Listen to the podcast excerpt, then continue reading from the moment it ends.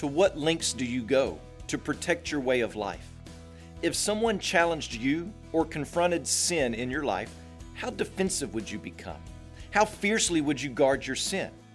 You see, lots of people are fine with the idea of a Savior until it comes to their submission to Him as King. At that point, they will do all they can to protect themselves and their own kingdom. Welcome to Life Words Day by Day. Look with me at Matthew chapter 2. Matthew chapter 2, verse 2 says, Wise men from the east came to Jerusalem, saying, Where is he who's been born king of the Jews? And when Herod the king heard this, he was troubled, and all Jerusalem with him. Someone once said of King Herod that it was better to be a pig in his kingdom than his son. Herod was a fiercely jealous and suspicious man who would do anything to protect his own control and authority and sense of pride and power. So obsessed with himself that he killed his own brother in law, mother in law, his wife, and his three sons because he saw them as threats to his kingdom. He was fiercely prideful man who sought to crush any threat to his own agenda. And you see this here in the text he gathers up chief priests and scribes to find out where the Messiah was to be born. And notice with me how he refers to Jesus. He calls Jesus the Christ. Herod is familiar enough with the Old Testament that he knows that it speaks of an anointed one who is to come.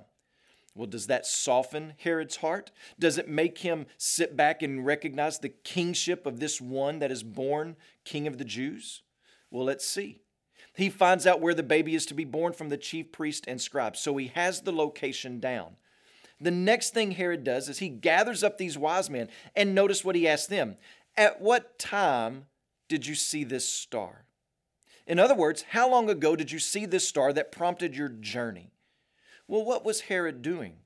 He was determining the present day age of this one born king of the Jews we can understand why Herod would want to know where Jesus was born. Maybe he wants to worship him too. At least that's what he tells the wise men. But why is he concerned about Jesus' age? Well, when you read verse 16, it all makes sense. He wanted to know the child's age so he would know whom to kill to ensure that this child king would be killed as well. Herod was a man who killed in order to keep his kingdom and his throne intact. But Jesus is a king who will die to keep his throne. Well, you not, might not be as cold blooded as Herod, but do you see what's going on? Herod's kingdom is being challenged, and he does everything he can to protect his rule.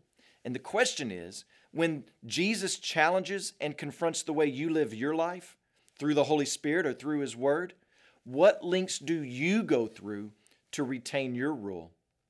Some of you may sneer and shake your fist at God and say, I am the captain of my own fate. You respect Christmas, but you don't relinquish control. People are all for the message of a Savior until the time comes for submission. All of us are born with this Herod complex.